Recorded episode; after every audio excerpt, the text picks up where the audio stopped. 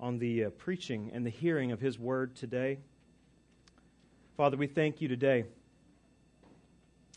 We thank you that you have given us a promise not only of a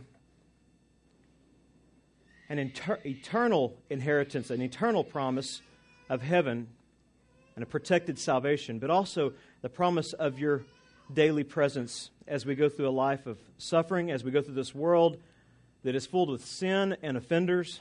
We pray, God, that you would cause our hearts to be drawn closer to our eternal promise and given confidence as we face the difficulties in this life that we know that you have allowed those to come into our life for our good and for your ultimate glory so that we would long for your presence and share the hope that lies within us to those who wonder how we suffer in this life with joy that's inexpressible and full of glory, as Peter talks about.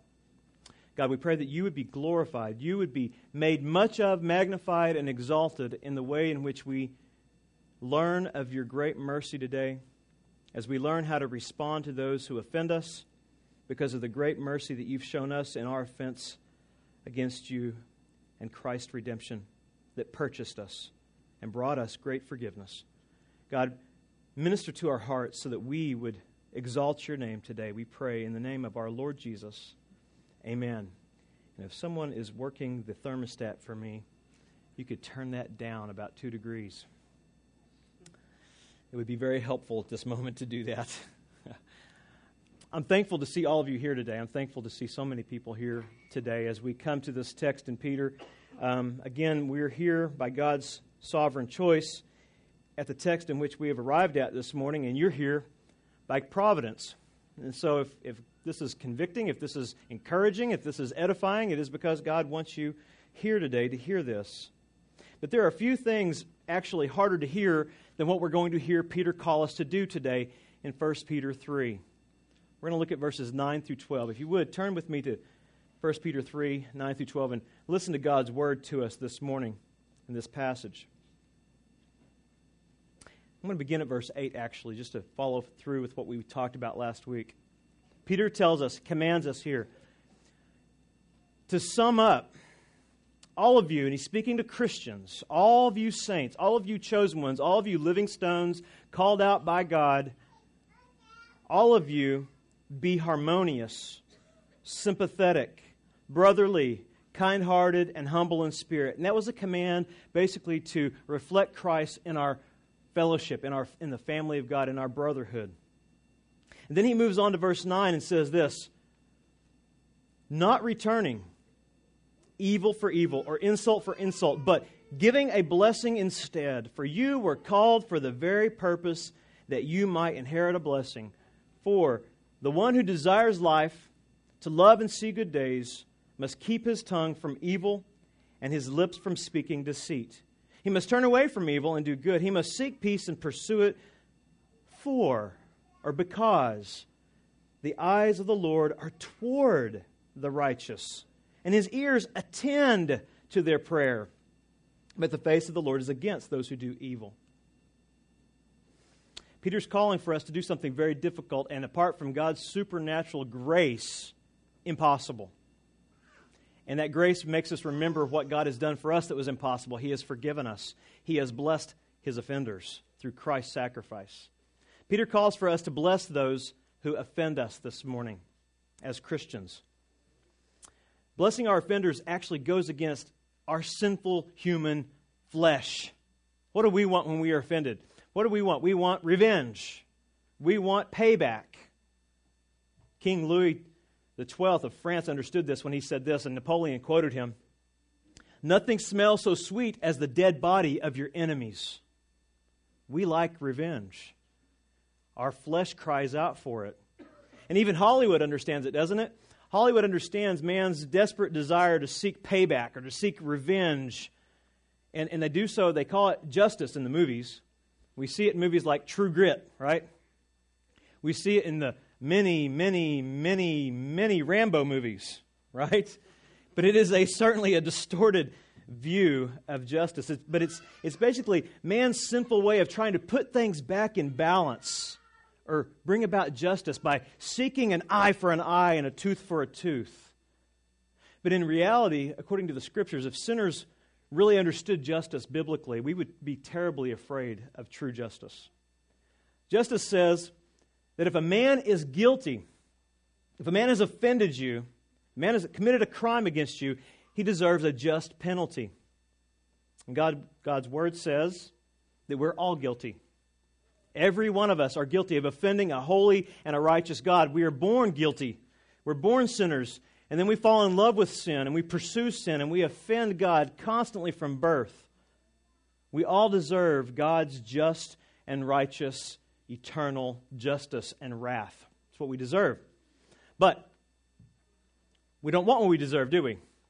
We want mercy from God, not justice when it comes to God's judgment. We don't want His justice, we want His mercy. We want what we do not deserve, which is mercy. But somehow we forget about mercy when we're offended by others. We forget about God's great mercy toward us when our friend, our brother, or our coworker offends us. We demand justice. We want the eye for an eye. Peter is rebuking that this morning in us because he knows this will lead to destruction, and this is not also what God has called us to salvation for and left us here on the earth. He's left us here to be a reflection of Jesus. In, in 1 Peter 3 9 through 12, you could probably associate the offenders that he's talking about with the previous text as we went from chapter 2 all the way into chapter 3. He's probably talking about the offenders uh, as, as being the unbelievers, the Gentiles that's talked about in chapter 2, and the evil government in chapter 2, and the abusive employers in chapter 2. And then in chapter 3, he could even be talking about the unsaved spouses. And if, if these were not difficult enough, in the context, in the immediate context of verse 8, he could even be speaking about sinning brothers in the church, which will destroy fellowship. And it's what Peter warned about in verse 8, why he commanded us to live in harmony and seek peace and be humble. Peter doesn't really specify who the offenders are, he actually just specifies how they offend in verse 9. Look what it says. Don't or not. We are not to return evil for evil. So obviously, the offenders are those who seek our evil, seek evil against us, and they insult us. Evil and insulting is what these, these offenders are. They're, they're evil insulters. Evil is the desire to seek someone's harm, seeking an inward desire to hurt someone, and seeking outward actions to make it manifest. That's what he's talking about. And what Peter's teaching us today is that Christians are commanded to react differently to that. We are commanded to respond to our offenders not with confidence in vengeance, not with confidence in our ability to defend ourselves, but our confidence is in God.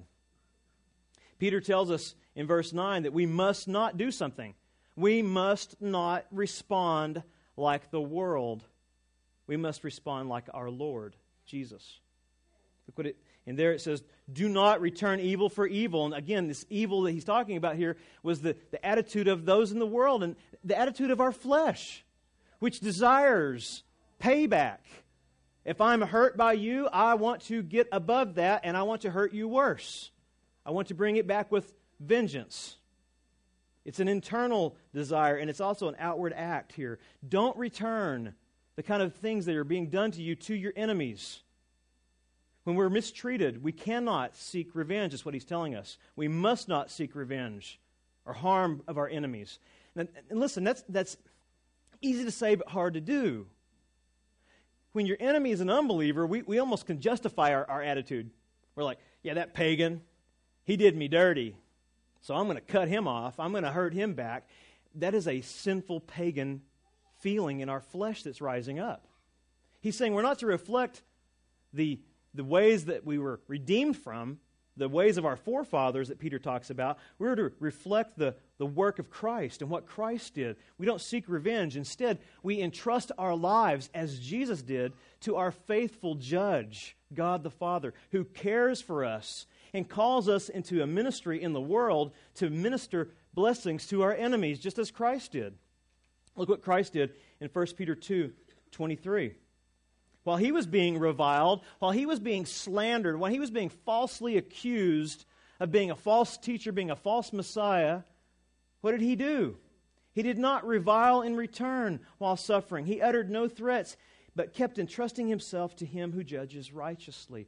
He trusted that God had a sovereign and perfect plan for his suffering to bring about the redemption of those who would repent of their sins and trust in his atoning work on the cross and his perfect life. Look at Hebrews 12. Turn to Hebrews 12, verse 2. Hebrews 12, 2. This is what we are to reflect. We're not to return evil, we're to reflect Christ. We are not to return evil like the world, but we are to respond like our Lord here in 12:2. We are to fix our eyes on Jesus, who is the, the author and the perfecter of faith, who for the joy, notice, he, who for the joy set in front of him, before him, the joy that was set before him, endured the cross, the joy of bringing about the redemption of God's children. He endured the cross. He faced suffering for us, despising the shame, and sat down at the right hand of the throne of God. For consider him who has endured such hostility by sinners against himself, so that you will not grow weary and lose heart. You will not grow weary and lose heart when you suffer the reviling or the evil from others when you remember that you're here as as Christ's representative. You are here to lead men and women to the glorious mercy of God in Christ. That He went to the cross to redeem them, that He went there to take their place, and He suffered for them so they would have peace with God. That's what we're here to represent when we return not evil for evil, but we respond like our Lord. Look at verse 13 or verse 14 of chapter 12 in Hebrews. Here's what we're also called to do in our reflection of Jesus to the world. Instead of returning evil, we are to pursue peace with all men, not just Christians. We're to pursue peace with all men and the sanctification without which no one will see the Lord. We are to pursue peace. Now, the idea here in pursuit is somewhat the idea of Peter when Peter talks about seeking peace later on in verses 10 through 12.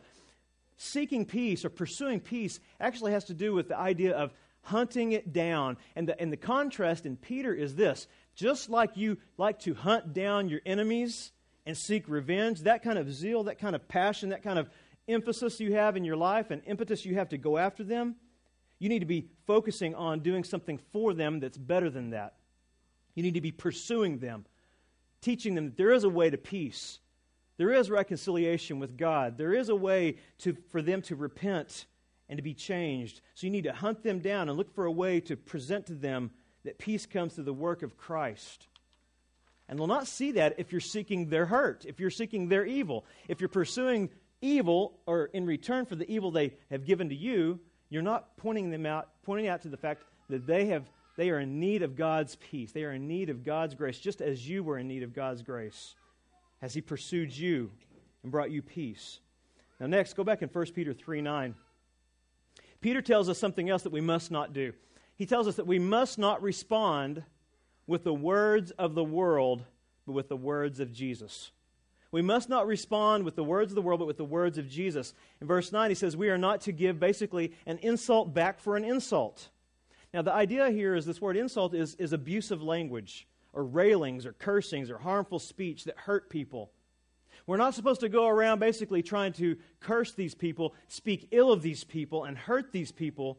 Rather, we are to speak something to these people that would actually benefit these people. What, what James, in James chapter 3, turn there. What James teaches us is somewhat what Peter is saying here. In James 3, 6, James, and, and the bulk of the New Testament, you see it in Ephesians 4 also, um, the Bible teaches that our tongues our lips are meant for, for one of basically two purposes. You have a mouth for one reason. You know what it is? What's the chief end of man? To glorify God and enjoy Him forever. The way you do that is you use your mouth to either edify others or evangelize the lost. That's the two, that is, that is the purpose of, of having this thing in front of our face. It's not just to eat, it's to feed others, it's to build up others. The tongue is meant to either edify or evangelize, but due to indwelling sin, our tongue becomes like a weapon instead. And the Bible teaches that not ought to be so. That should not be so. Look what it says in 3 6. And the tongue is a fire, the very word, world of iniquity. The tongue is set among our members as that which defiles the entire body and sets on fire the course of our life. And it's set on fire by hell, by death, by the grave. For every species of beasts and birds, of reptiles and creatures of the sea is tamed and has been tamed by the human race, but no one can tame the tongue. It is a restless evil and full of deadly poison.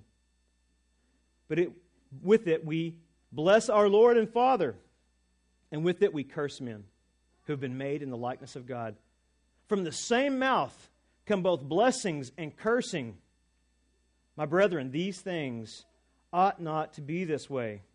Does a fountain send forth the same opening from the same opening both fresh and bitter water? Can a fig tree, my brethren, produce olives or a vine produce figs? Nor can salt water produce fresh. Does a fountain send forth from the same opening both fresh and bitter water? Peter will tell us no, it should not. When you are insulted, when you are abused verbally by others, our fleshly sinful desire is to come back with harsh words that really put them in their place. That is set on fire by hell. That is demonic thinking. That's what that is. That is not Christ exalting use of your tongue that God has called us to do. God's called us to respond differently by using our tongue to either edify or evangelize our enemies. Isn't that what Jesus did? Did Jesus use his tongue in any other way? He was either he was edifying, either correcting his, his disciples or teaching his disciples in a positive way, or he was evangelizing those that were lost and needed a shepherd. Back in 1 Peter 3 9, if you turn back there, Peter tells us instead of insulting, we must not respond with insult for insult. Instead of insulting, we must give a blessing instead of a cursing or of cursing or seeking vengeance on others. We are to give a blessing. Now, this can be hard to understand when you read this. Um, because we, we again we, we, we fight against this i think with our flesh but peter's actually telling us here we must give a blessing to those who are our greatest enemies those who seek our harm physically and those who intend on harming us mentally and verbally we're to seek their best peter commands us to give a eulogeo the word blessing there is eulogeo or eulogia. We get the word eulogy from this. We use that word when we talk at people's funerals about how great that guy was. We praise him. That's a eulogy. We eulogize them. And Peter's telling us we're to give a eulogy with our lips instead of insults. To eulogize, again, means to praise or to speak well of others. And in this case, he's talking about praising and speaking well of our offenders, of our enemies. But when I read that, and I know that you're thinking this too, you're asking yourself probably, how can we speak well of those who do evil? We don't speak well of their evil. That's not what he's saying. We don't endorse or bless wrongdoing. We don't endorse and bless sinful behavior. But we are to speak well of the people who are doing these evils, remembering that who we are in Christ is only by God's mercy because we were ones who spoke evil against God. We were at enmity with God. We were God's enemies. But God spoke to us through Christ and redeemed us in grace. But I think the way we learn to speak evil or speak well of those who do evil is by following Christ's teaching and example. That's exactly what Peter does. That's why Peter, Peter's teaching like this. He's preaching, preaching what Jesus taught. He's teaching what Jesus taught in Luke 6. If you'll turn there with me, we're going to dwell there for just a few moments. In Luke 6, Peter's teaching and, and understanding of this whole concept, this whole command, comes straight from the example and the doctrine that he saw in, in Christ, taught and illustrated in his example. In, in Luke 6, we're going to read through a big portion of this together this morning, but in Luke 6, Jesus teaches us that we can bless, or we can eulogize, or we can speak well of our offenders. We can bless our offenders. We can do something good for our offenders by number one, loving them with agape, godlike love. Loving them with godlike love. That's what he says in Luke 6 27. 627 says, But I say to you, I say to you here, love your enemies, do good to those who hate you. Agape is what he's calling for Love your enemies like God loves his enemies, which is what you were. Remember that. Never forget who you are in Christ. You are one who had been redeemed by God's mercy. You were his enemy. You got what you didn't deserve. He says, Love them like God loves you, not based on their loveliness, not based on their goodness, but based on your desire to seek their best. That's what agape does. Agape loves sacrificially for the good of others. That's what Christ did when he came into the world. This love is expressed in verses 29 through 30. Look at that there in 6, 29 through 30. Whoever hits you on the cheek, offer him the other also. And whoever takes away your coat, do not withhold your shirt from him either. Give to everyone who asks of you, and whoever takes away what is yours, do not demand it back. Show agape to those who abuse you in every form and every way. The reason I think this is true for us, I mean, this is a command for us to do this, and Christ did it himself when he went to the cross, it was for the good of others. And for us, it opens up a door of evangelism because people can't understand why we respond like this. They, they don't see the big picture, they just see this, this man who, who wants to, to do something good for the one that this, that's been abusing them, and they, they can't quite understand that. That's not humanly rational. This will bring about a great rebuke for those who are Christians sinning against you, too. When they do you evil, when they do something to offend you, and you do them good, and you seek their good, and you love them, and you pursue them, and you do things for them, it is overwhelming to them.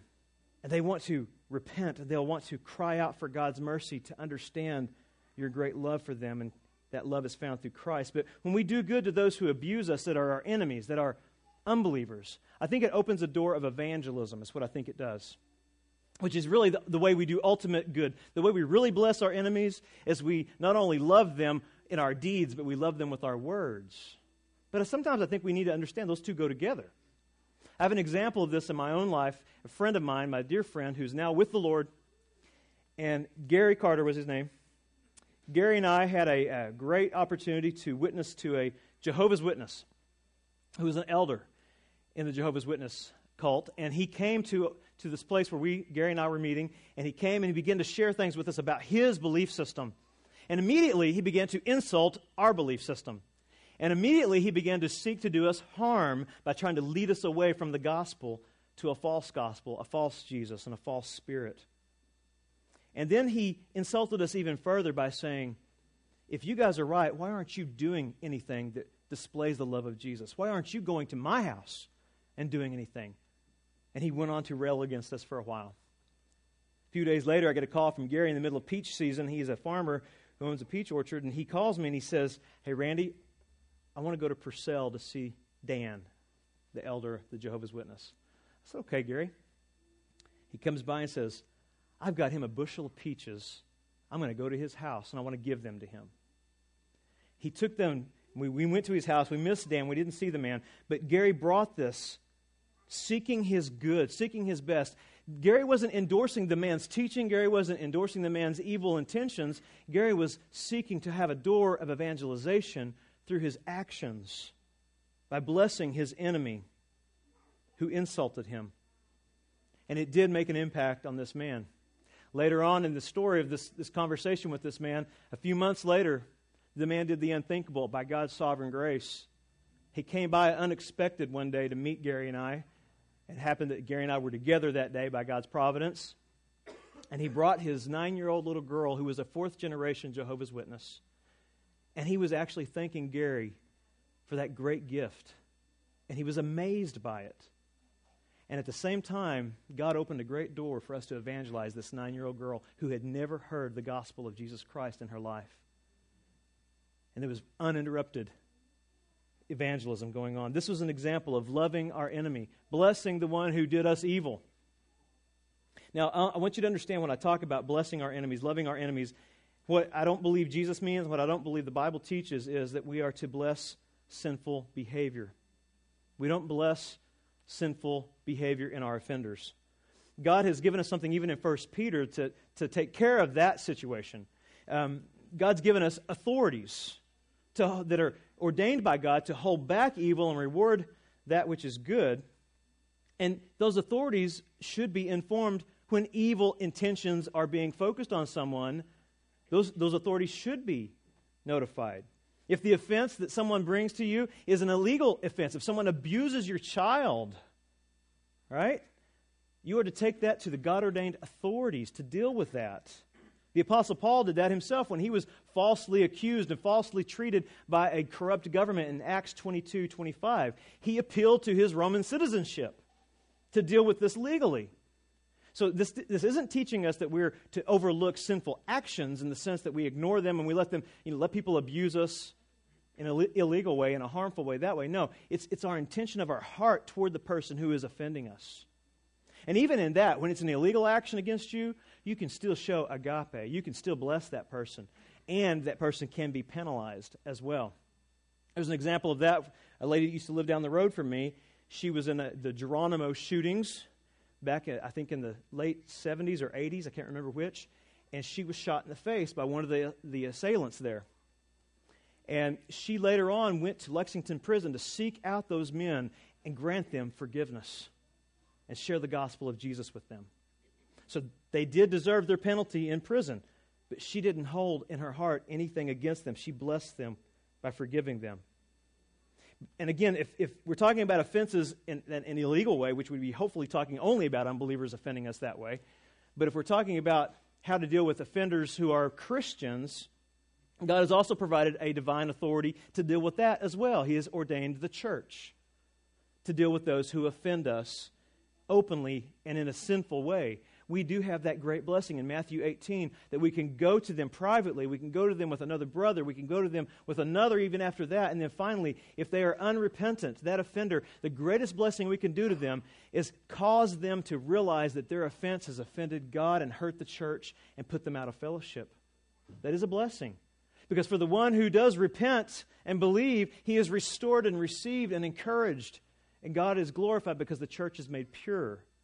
So correction itself is a blessing. I'm not saying that we don't correct offenders. We do. That's part of the blessing. But we do that out of their seeking their good, agape. Okay? Jesus goes on to tell us here in, in Luke 6 that we can bless our offenders by praying for, if they're unbelievers, pray for their salvation. If they're believers, we're praying for their sanctification. Look at 628. Bless those who curse you. Pray. Pray for those who mistreat you. What a great blessing. We can actually do what Peter was calling for. We can pray for them or we can eulogize them before God. And that, again, what that means is we can bless or eulogize our offenders by speaking well of them to God. Again, by, by praying for them, we're reflecting the love of Christ and his intercession for them. So we can eulogize, we can speak well of them to God. Again, we're not speaking well of their evil deeds. We're speaking well of them, that they need a Savior. All the time remembering that God was interceding for us through Christ because we had offended Him.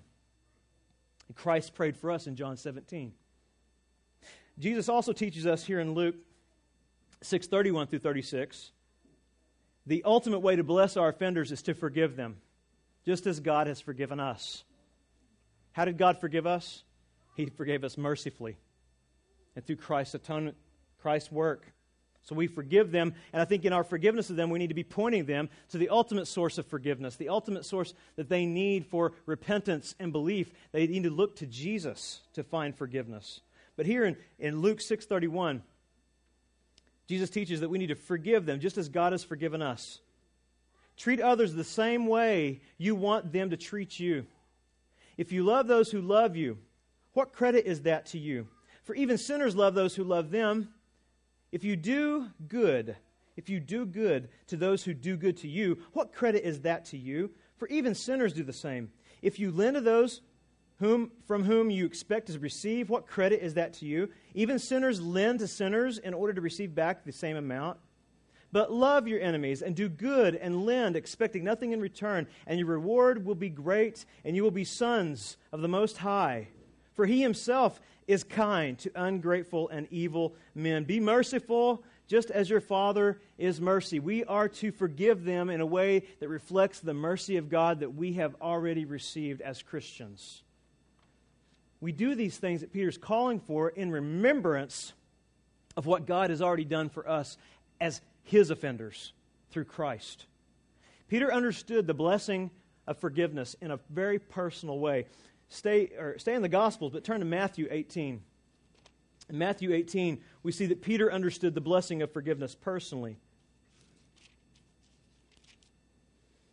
I have to hurry because I have much to say beyond this, but I, I cannot neglect this. This is key to understanding how we are to bless those who bless uh, or give us evil, seek our, seek our evil, and, and hurt us.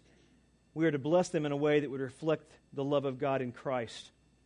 In Matthew 18 21 through 22, Peter came and said to Jesus, Lord, how often shall my brother sin against me and I forgive him? Up to seven times? Jesus said to him, I do not say to you up to seven times, but up to 70 times seven. Now, he doesn't mean, you know, 70 times seven plus one, you know, that's too much, you, are done. No, he's actually saying, he's, he's exaggerating what Peter is saying. And understand this Peter most likely is coming to Jesus trying to get kudos from Jesus. He, he's trying to look mag, just really basically more gracious than what he really is, but he thinks he's pretty gracious because Peter, Peter's like us. He has the tendency to compare himself with others, not Jesus. So he comes up and says, Hey, should I forgive them seven times? Knowing that the rabbis taught you could forgive your brother or sister three times. On the fourth time, you don't have to forgive them anymore. So Peter's saying, Look, I'm greater than men. And Jesus says, You're not greater than God. It's not seven times, it's seven times 70. It's seven multiplied over and over and over. Christ is amplifying man's view of forgiveness for Peter. Look further in Matthew 18, and Jesus is going to illustrate how we should view our offense, the offenses of others compared to the forgiveness of our Heavenly Father. Look at verse 23. I'm going to read through this rather fast, but stay with me. 23 through 35.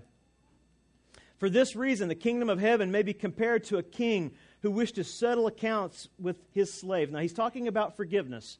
He's, he's going to say, Here's how you forgive. And so, for this reason, I'm going to use this illustration. The kingdom of heaven can be compared to a king who wished to settle accounts with his slaves. When he had begun to settle them, one who owed him 10,000 talents was brought to him.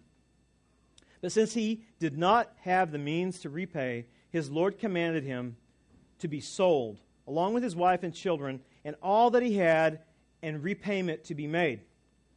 So the slave fell to the ground and prostrated himself before him, saying, Have patience with me, and I will repay you everything. And the Lord of that slave felt compassion and released him and forgave him the debt. But that slave went out and found one of his fellow slaves who owed him a hundred denarii, and he seized him and began to choke him, saying, Pay back what you owe me, or what you owe. So his fellow slave fell to the ground and began to plead with him, saying, Have patience with me, and I will repay you. And, and by the way, that payment would be possible for, in this case. He could repay his, his uh, fellow slave because the amount was small enough. Verse 30 says, But he was unwilling and went and threw him in prison until he should pay back what, he, what was owed. So when his fellow slaves saw what had happened, they were deeply grieved and came and reported to the Lord all that, that, that had happened. Then summoning him, his Lord said to him, You wicked slave, I forgave you all that debt because you pleaded with me. Should you not also have had mercy on your fellow slave in the same way that I had mercy on you? And his Lord, moved with anger, handed him over to the torturers until he should repay all that was owed him, which would be eternally. My heavenly Father will also do the same to you if each of you does not forgive his brother from your heart. The illustration's obvious. If we've been forgiven a great debt, how could we not forgive a small offense by another fellow human? We've been forgiven a great debt against a holy and righteous God that would be impossible for us to pay back. Yet we will not be merciful toward those who offend us that are fellow slaves. It's ridiculous. In the time this was written, 10,000 talents, the 10,000 talents that this man owed to the king, to the good king, would be translated today to about 12 to 20 million dollars is what he owed that man. He owed him. And get this, King Herod on his greatest yearly income tax statement made 900 talents a year. So this is an exorbitant amount. This is an amount of money that you could never possibly repay. It would be impossible to pay back the debt that he owes the good king. And that is the case for us, is it not? The good king has paid a debt for us we could never pay with a, with a price that we could never afford. Verse 26, it's interesting. Here's, here's man in his unregenerate state. He tries to pay off the king. I can work for my redemption. I can work for my salvation. But no, the king says that's impossible. And instead, he absorbs the debt for him. The king absorbs the debt himself. You see? Do you see Jesus in that? Jesus did that for us on the cross. We had offended a holy and righteous king. We have offended him from our birth. We owed him everything. We could never pay back one thing because of our indwelling sin, our total depravity. Yet on the cross, Jesus paid it for us anyway. It's a great mercy. Peter understood this kind of forgiveness because it was Peter on the night of Jesus' arrest that was following him, saying, I'll never forsake you. I'll never abandon you. I will be with you to the end, Jesus. And immediately, out of Jesus' presence, three times he denies his Savior, his Lord, and his friend. And the last time he does so, he does so within earshot, and eye in, in, view of Jesus himself. It says that Jesus cast his eye toward him. Jesus looked at Peter when he denied him the last time. Peter went out from there and wept bitterly. And yet God, in great mercy, hunted Peter down in John 21, hunted him down at the end and restored him three times and reconciled him because Peter went out and wept bitterly, bitterly in repentance because he's offended his holy and righteous king. And his king paid his penalty on the cross the debt he could not pay, the debt that we all owe. And if anybody's here this morning who hasn't received that kind of forgiveness, you can by simply turning in faith to Jesus and turning away from rebellion against God and a, a war against His Word, a war against His law, and turning in faith to Christ. Jesus will absorb the entire sin debt that you owe and he will reconcile you to God. That is Peter's point in the way in which we treat others is to point them to the great forgiveness that we have in Christ. When we don't return insult for insult and reviling for reviling, we reflect the love of God, and our confidence is that God will save those who turn to Christ. And so we are to stand as a witness in this world, a light that is not hidden, and magnifying and glorifying the work of Jesus by the way we treat others. Peter's point, I think, and, and Jesus' point back there in, in, in Matthew 18 is this that in view of the great sin debt that we owe to God, how could we not forgive others? But back in Peter 3 9, part B, Peter's going to elaborate, elaborate on why we should and must bless our offenders. The answer to why, the why question here, is based on our own forgiveness. Peter tells us to bless our offenders, number one, because this is your very purpose. This is our very purpose. This is why we exist, is to reflect the work of God in Christ through us. The internal work of thanksgiving in our heart for his great forgiveness and mercy is to be reflected in the way we deal with our offenders, because that's we're going to reflect how God deals with us through Christ. This is your very purpose. Verse 9b says, For you were called, kaleo, called out, saved, chosen, picked out by God, elect you were saved for a purpose. He tells us, for the very purpose that you might inherit a blessing. Peter says we're called for this very purpose in some translations. You were called to salvation through Christ's suffering for a purpose that we were reflected in heaven one day, but it's going to be magnified on the earth today. Because you have confidence that God didn't save you and leave you here to flounder. He left you here in a world of suffering and offenders to reflect the glory of his Son and your confidence in his work. If you, if you read the text in verse 9, you read this For you were called for the very purpose that you might inherit a blessing. And, and you have to ask a question what is the very purpose? What is the purpose according, actually, not to verse 9 or even verses 9 through 12, but what is the very purpose of your salvation? What is the very purpose of your forgiveness? What's the very purpose of God's love for you according to 1 Peter? The entire book. Look at verse or chapter 2 verse 9 to see the very purpose Peter tells us what the very purpose of our salvation is in 2 9. Here's why you've been called. Here's why you've been picked out. Here's why you've been saved and left in a corrupt and offensive world. But you were chosen, you're a chosen race, a royal priesthood, a holy nation, a people for God's own possession. Why? He tells us, so that you may proclaim the excellencies of him who has called you out of darkness into his marvelous light. You are a picked out people. You are a hand picked people, a people loved by God, called and chosen, mercied by God, so that you would proclaim his greatness to the world. God is concerned about his name being praised. He wants the glory. He wants to be magnified. He wants to be testified to throughout the world. And the greatest testimony of his goodness and mercy and grace is the redemption of his children. So he calls us to stand out in the world and proclaim his excellencies. That means his attributes of mercy and grace and justice. Proclaim those to the world that he's placed us in and proclaim them to Gentiles, is what he mentions. Proclaim them to governments. Proclaim them to employers. Proclaim them to our spouses. Proclaim them to our brothers and our offenders proclaim to them what we have received internally in an outward way through our love and mercy. We proclaim to them when they're kind to us. That's easy. It's easy to proclaim God's attributes and His goodness when other people are kind to us. But when they're offending us, when they are hurting us, we are still called to talk about God's mercy that we find in Christ and express that to those who offend us. And the reason we do that, Peter will tell us next week as we go further into the text here, that if we do this, people will see the hope that lies within us. And that hope that lies within us is our confidence, not in our flesh, not in our ability to do this, but our confidence is in God who works in us.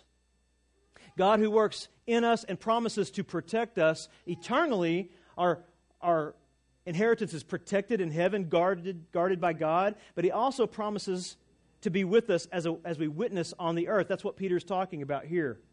God's promised eternal life to us. That's, that's in Scripture. We know that. But that's not the promised inheritance that Peter's talking about in verse 9. And it's not the reason for our calling either, because that would be a works based idea. He's calling us to bless offenders and love our brothers, not because it earns something with God, but because that is the very purpose in which God has ordained us to be in the world, to magnify His goodness and grace to all, all those around us. God has saved you for a divine purpose not to earn anything through these things. You don't earn your inheritance, it's granted to you. But because it's granted to you, you respond differently to everyone in the world. That's the point. The reason that, and the motive that we basically go out and do these things, that we love our enemies and we don't revile them in return and don't give them evil for evil, is because of what verse 9 talks about. Verse 9 connects us down, actually, though, to verse 12. Look at verse 12 talking about the very purpose and the, the blessing that we inherit. This is, the, this is the blessing in verse 12.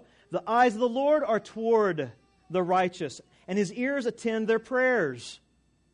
That's our inheritance. The blessed inheritance referred to there in verse 9 is the promise of God's presence when we suffer for our obedience. He doesn't abandon us. He actually gives us a life that's worth living, is what Peter will say. He tells us that his, promise, his promised inheritance will be with us when we follow these commands and we suffer for Christ's sake. You see that in 3 10 through 12. Peter tells us, number two, our, our motive for blessing our offenders is our hope in God's promise. Look what it says. For the one who desires life to love and see good days must keep his tongue from evil and his lips from speaking deceit. The one who desires life is the one who's been granted true life, okay? The one who's been blessed by God, mercied by God, forgiven by God. And as a result of that, he wants to keep his tongue from evil, his lips from speaking deceit. He must turn away. And this word turn away means to lean out away from, avoid at all costs evil, harm, revenge is the idea. Turn away from seeking revenge and do good. That's agape, that's forgive, show mercy. He must pursue or hunt down, is the idea again here in the Hebrew from the quote from Psalm 34 hunt down peace and pursue it. We hunt it down by taking them to the cross and showing them this is how peace came to us. This is why we behave differently to you in the world. But the reason we do that is because of what God's already done for us, because of the inheritance of eternal life. That promise changes our perspective of our temporal suffering. The eyes of the Lord are toward the righteous. He is looking favorably on us. His ears listen to our prayers, they attend to their prayers. But the face of the Lord is against those who do evil. Those who live and love evil, God is against. Those who live and love righteousness, God hears and watches over. And who can love and, and live in righteousness? Only those who have been forgiven by God's grace. Verse 12 tells us that we obey God's command. When we obey God's command, we know that God is looking and listening, and God is pleased with what He's seeing because we're reflecting Jesus in the world in which He called us to. Verse 12 tells us God's promised blessing is basically this it's His abiding presence when we go through surfing, suffering in this earthly pilgrimage. God's presence motivates us to desire life in spite of the suffering because we can trust in God to use it for our good and His glory. God's presence here that verse 12 talks about motivates us to use our mouth to declare God's mercy by forgiving others, seeking peace with them. It motivates us to go out of our way, avoiding revenge, avoiding evil, and doing good, showing God's agape toward those who offend us, because God has shown us his agape. God's presence and care motivates us to seek peace, hunt it, by seeking reconciliation with our enemies, so that we can point them to the reconciling work of Christ, who reconciled the greatest of enemies, me, against him. Peter tells us that those who respond to God's commands that are in 1 Peter, they respond with obedience, they will receive a great blessing. The great blessing they receive is that God's presence is with them while they go through suffering. It's, it's, when suffering comes, it's not because of something bad we've done, it's because of something God has ordained. And if you go through suffering for Christ's sake, if you go through in obedience to God, obeying what He's commanded, and you suffer for it, you are to be thankful because it's God who's working through you and the spirit of God's glory and grace will set on you and cause you to rest. Look at 1 Peter 4 says, 4:12. It says don't don't be afraid when we go through suffering. You know that you have the promise of God's ears and God's eyes. They are looking on you with favor because you're reflecting God's Son in the way in which you suffer in obedience to God's word. 12 says, Beloved, do not be surprised at the fiery ordeal among you, which comes upon you.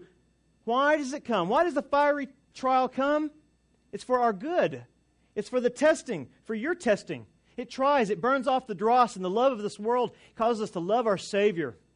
Seek His kingdom, not our own. Seek to please Him and bring Him glory. Don't seek comfort and basically sin we seek to give our lives in a way that would glorify God, but that, that won't happen until pressure comes. When testing comes, when suffering comes, whatever you believe in is what you cling to. And if you believe in your ability to get yourself out of things, if you believe in your ability to live in this life and have a good life without Christ, you're going to have that burn off.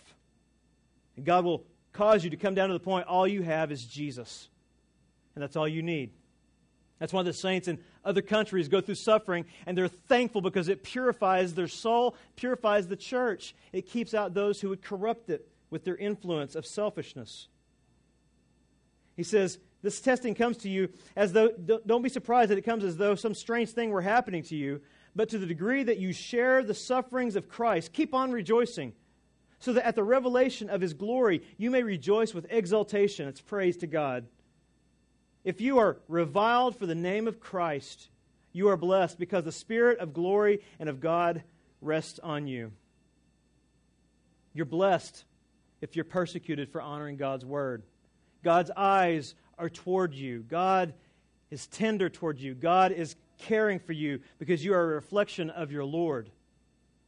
When you're standing up for what's right and you're being offended and you're being hurt, and you're turning to Jesus and you're calling on Him for grace and you're expressing that grace through mercy and forgiveness of those who offend you, you're reflecting the work of God in you. You're reflecting your own forgiveness and your thankfulness for it, even when you suffer for righteousness' sake. You can have confidence when you do that that God promises to be with you and use that suffering for his glory and for your good. You realize according to Romans 8:28 nothing evil ever happens to Christians. Nothing evil. All things what they mean for evil, God means for good for those who are called by God, set apart through Christ's atoning work on the cross, and granted faith and repentance. All things are working to either burn off the dross, make us cling to the cross alone for our hope, confidence in God alone, or they're working in a way that would bring God much glory and praise. But God is always working in the lives of His children. God is always attentive to our prayers as we walk in obedience, we can know, even if suffering comes and trials come, He hears us, He watches over us, and He allows this for a divine purpose to bring Him glory as we reflect the work of Christ, even when we are offended. Even when we are offended. Because we have offended Him greatly, and Christ came to reconcile us to Him. We can therefore respond to those who offend us with forgiveness and grace and we can reach out to them and we can restore them. We can hunt them down and pursue peace with them because that's what God has done for us in Christ. We do that all out of an internal desire, out of thankfulness for what He has done. Let's pray that God will do that to us this morning. Father, we thank you for your word. We thank you that you have promised us your abiding presence in the midst of suffering. You didn't promise that we would be delivered from suffering physically, but one day we'll be delivered eternally. Because of that great promise, we can have great confidence in your work in us to accomplish your glorious work in the world in which you placed us. We thank you for that. We thank you for each saint here, God, today as they, they walk in obedience to your commands in 1 Peter. We pray that as they do so, their confidence would grow, that they would grow in understanding, they would grow in thankfulness, that they would illustrate to the world around them that they know their confidence is in your sovereign grace. We thank you for your mercy in Christ's name. Amen.